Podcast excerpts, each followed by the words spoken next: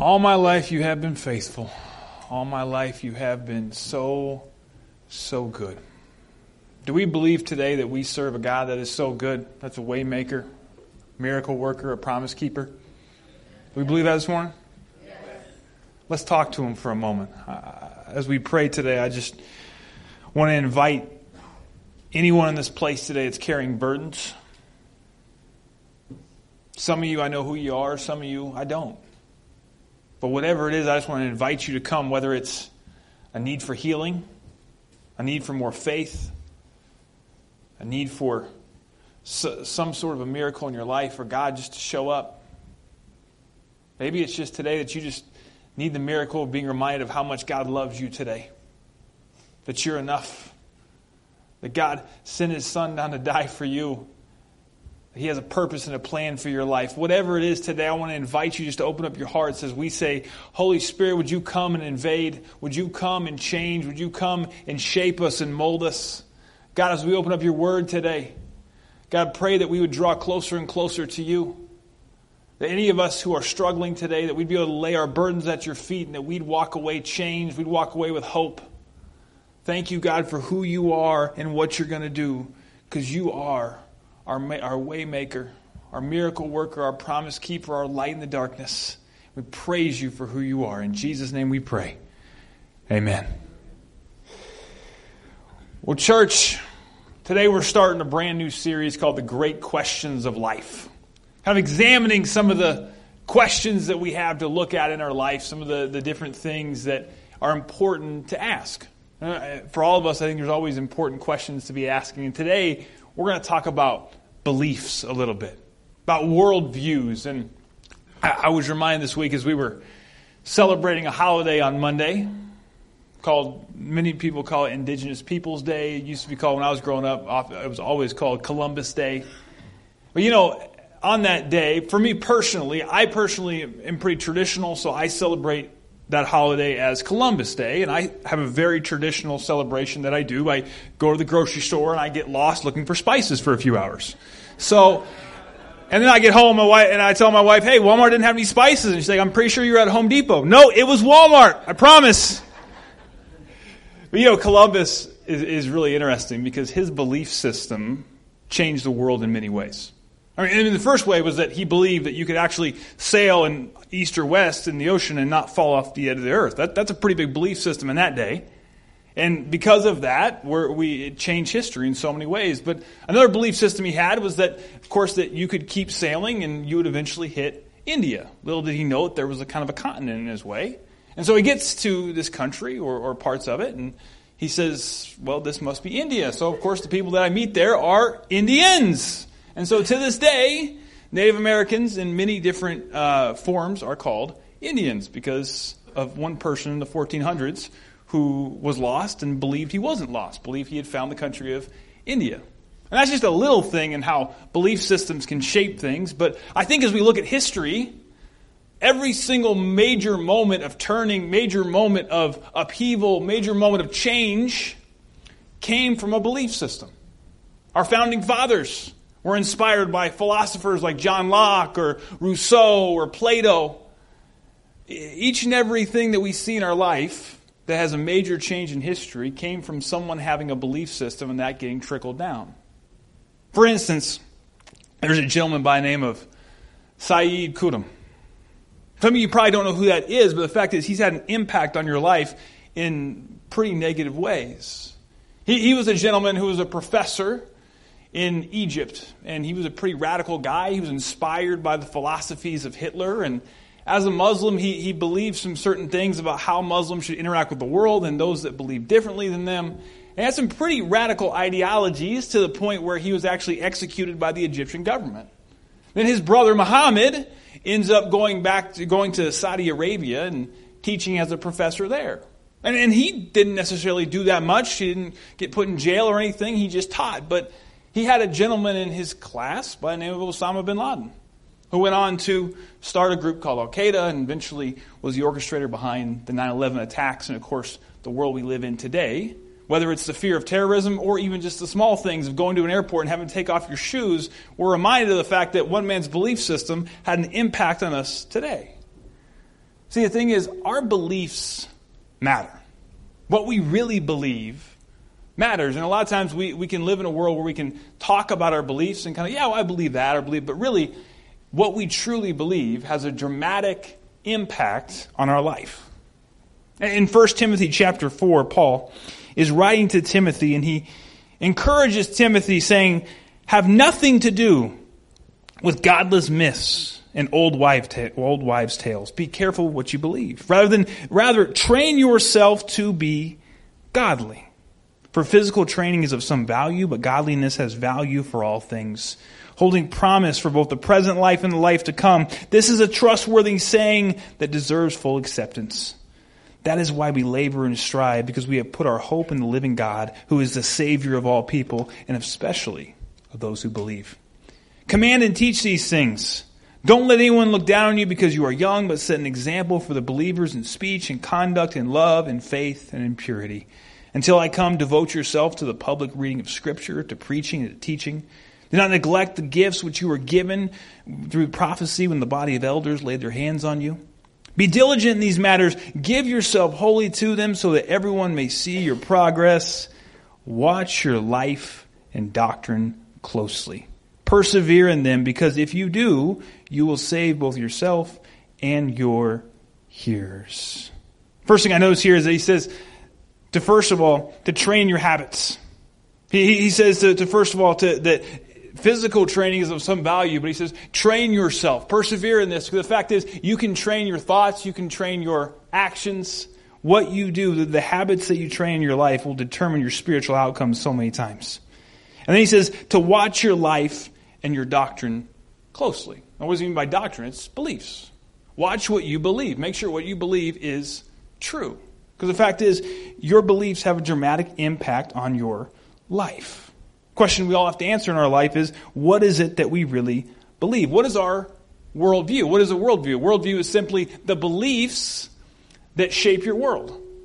It's the collection of beliefs that you truly believe in. It's the beliefs that you build your life on. It's the beliefs that, the beliefs that influence you. It's how you view the world. Your, your worldview is how you view God, how you view yourself how you view other people, how you view Satan, how you view tragedy. Your worldview is what it, shapes who you are. The fact is, we all have a worldview of some sort. Maybe we don't really believe it or don't really know it, but we all have something that shapes how we view the world around us.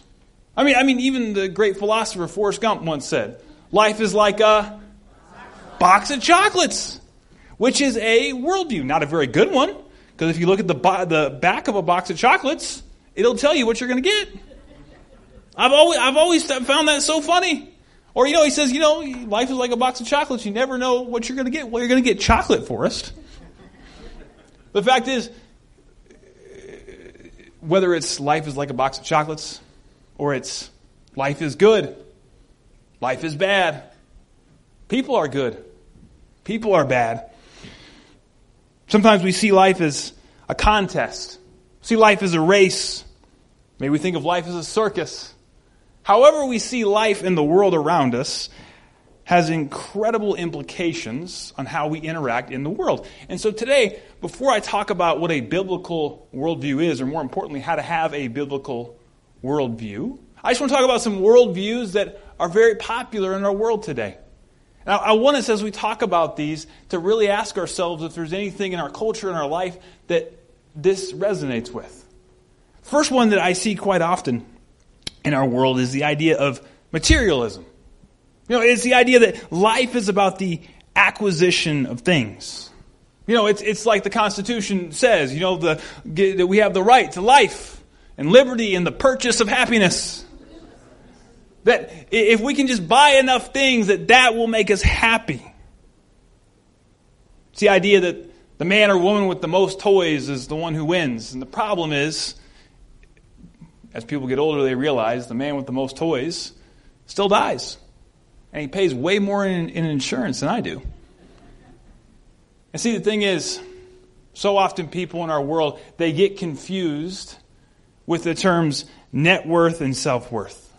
They get to a place where they think, man, if I can just have more, if I just build enough stuff, then I'm going to be somebody. And the problem is, they often find that that's not true, which is why Jesus challenged this in Luke 12. He said to them, Watch out, be on your guard against all kinds of greed, because life does not consist in the abundance of possessions. And this is something that I can see come up in the church all the time. I see it in my own life sometimes. Where suddenly I start to feel like, man, how I get fulfilled or what I really need in my life is more of this or more of that. Man, whether it's a bigger car, bigger house, whatever it is, we get to this place where just that next thing. I just need the next thing. And we think, well, I'm not like those people over there. Like, I'm not like Jeff Bezos, right? I'm not running around in a, jet or anything, so I'm good. But the fact is, anytime in my world, even in my Christianity, where I think it's about owning things and having things, I'm going to have a problem. The, the second philosophy we see quite often is something called meism, or another name for it is narcissism, individualism, which is why I think for the last few years, the last couple generations, uh, at least my generation, was called the me generation. Because it's about us. Like, we, we get the idea that Life comes from serving ourselves when really it comes through serving God, which is why G- Jesus challenged in Matthew 16, whoever wants to save their life will lose it, but whoever loses their life for me will find it.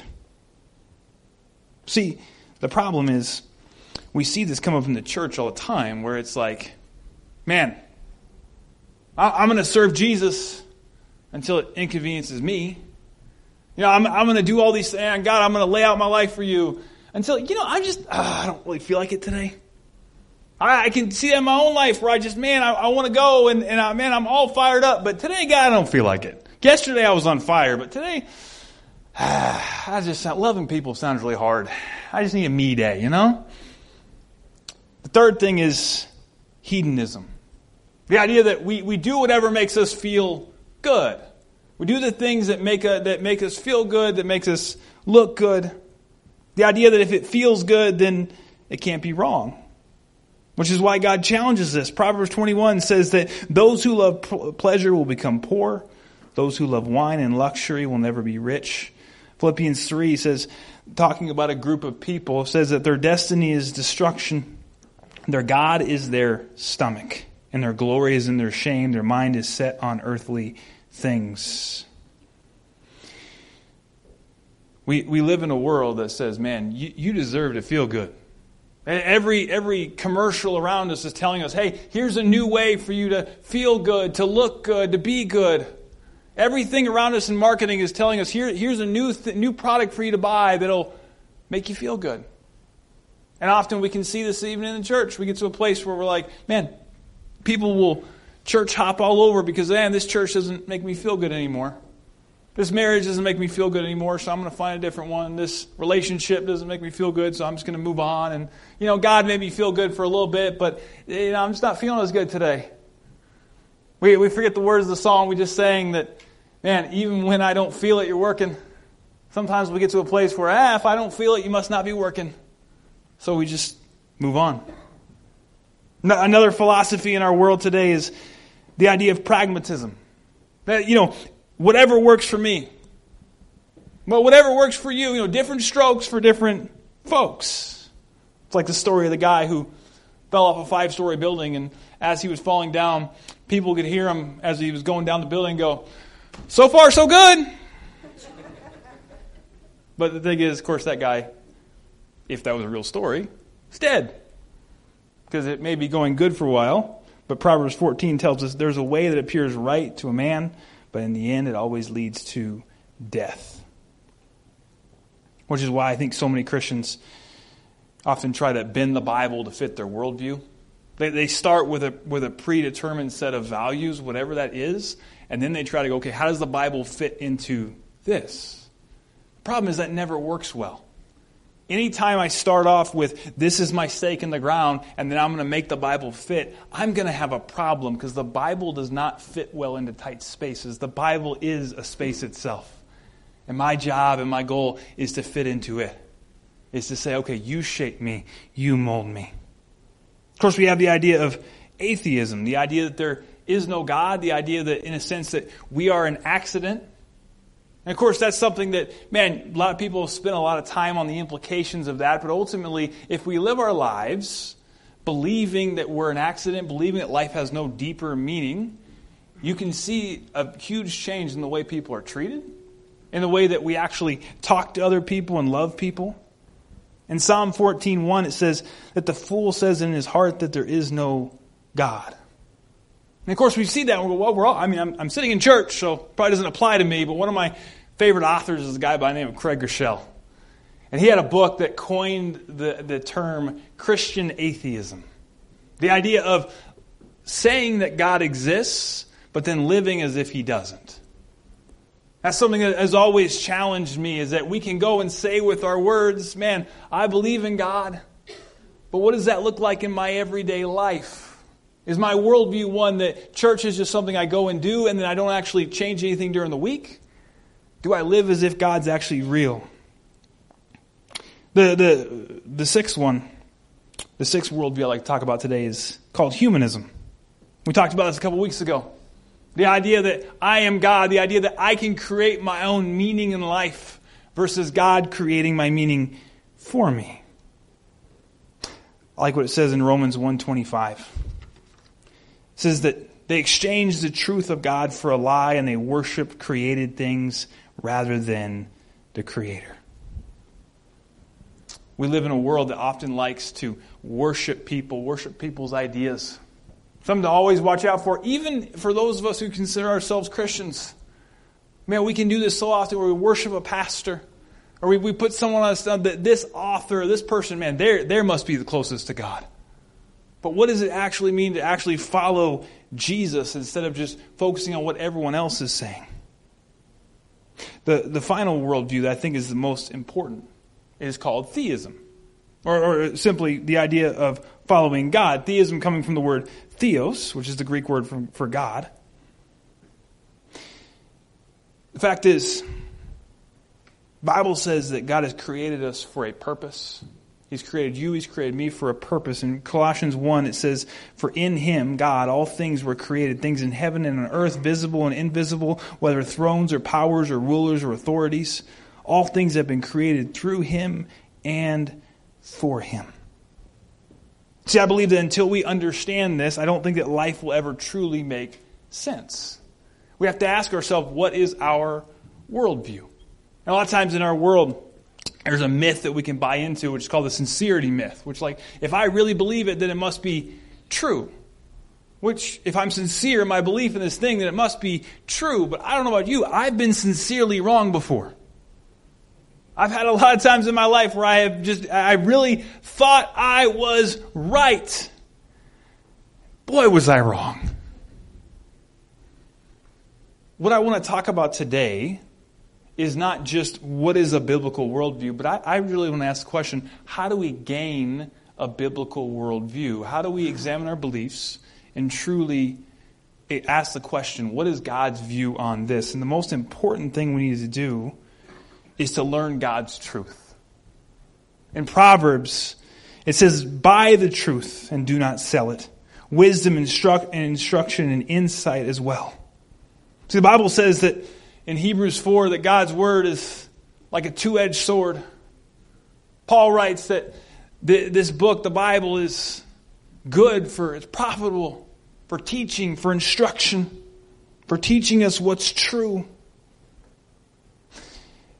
if we're going to be God's people, the most important thing we can do is open up God's Word. Open up the Bible and ask, what does it really say for our life? Ask it to, to change the way that we think, as it says in Romans, that we should be conformed to the patterns of this world. But should, we should be transformed by the renewing of our minds. In Proverbs 4.23, writes, Be careful how you think, for your life is shaped by your thoughts. See, as followers of Jesus, as people who want to follow him and, and look at the world the way he does, transformation does not start from the outside in.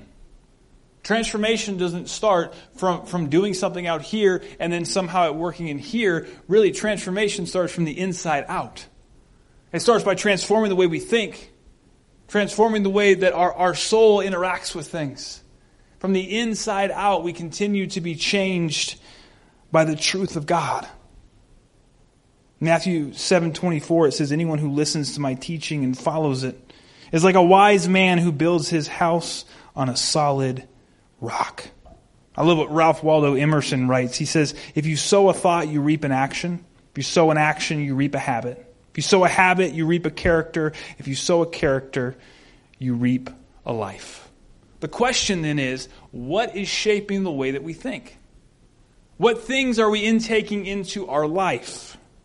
You know, I've said before, and I've heard it said many times, that you, as a follower of Jesus, when you go into the world, you may be the only Bible that someone reads. Like the way that you live your life may be the only time that someone has any inclination of what it means to follow Jesus, how you live your life. But my hope and my prayer is that I'm not the only Bible you ever read. My hope and my prayer is that this isn't the only time you hear God's word read, that you're getting into it during the week, that you're asking questions, that you maybe have godly people around you, like a life group where you're getting into it together, and man, you're actually working on this outside of church, that you're actually following Jesus outside of church, that God's word is something that's opened up in your life on a regular basis. Because the fact is, if this is the only time that you're spiritually fed throughout the week, then just like if you were to eat only once a week, you're not going to grow very much, are you? So my hope and my prayer is that as we're learning God's truth, we're not just learning it here, but we're learning it each and every week. See, the first thing we have to do is ask ourselves to have a biblical worldview. We have to ask ourselves, what is God's truth? We have to dive into it. The second thing we have to do is turn from the world.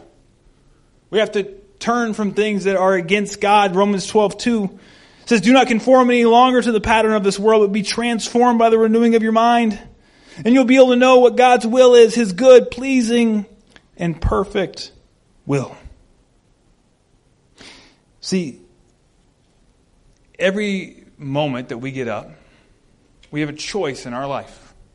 It comes down simply to one question Do you want to do things God's way or your way? Or Yahweh or your way is my favorite way of saying that. Who, whose life are we going to be living? Jesus is pretty clear that you can't serve two masters. You'll either love one and hate the other. So, in our life, as we start to look at what our worldview is, how it is that we interact with the world, the things that we believe, the things that we hold true, the philosophies that we bring into our life, are they in line with God's word or are they in line with the world? What is it that we're actually believing in our life, and what things do we need to turn from? Proverbs 15:14 says that a wise person is hungry for truth, while the fool feeds on trash. A wise person is hungry for truth. If we really hunger for God's truth, the fact that Jesus is pretty clear that those who seek will find. If we're truly hungry for more of Him, we'll start to find ourselves getting more and more of His truth as we look in His Word. And finally, we have to center ourselves on God's agenda. Matthew 6:33 says, "But seek first his kingdom and his righteousness, and all these things will be given to you as well." 1 Corinthians 14:20 says, "Brothers and sisters, stop thinking like children in regard to evil be in regard to evil be infants, but in your thinking be adults." Thing is, we've talked about this a few times, and I love this idea of being centered on God's truth. Asking ourselves the question what is it that we're centered on in our families? Are we centered on God's word? And, everything that we do is God at the center of it. And if you ask, you really look at what you believe in life, a lot of times we can find that God is at the perimeter of it, not at the center of it. How we view people, sometimes God isn't at the center. It's, he's, he's kind of there, but really what's at the center is something else. It's a different philosophy. Maybe it's some hedonism. I, I just want to do what makes me feel good. Maybe, maybe it's some sort of humanism that, man, I, I yeah, I, I appreciate what God's word says about that. But, you know, I think that this is the right way. See, the best way to know what it is that you believe and what your worldview actually is is to ask the people that are closest to you.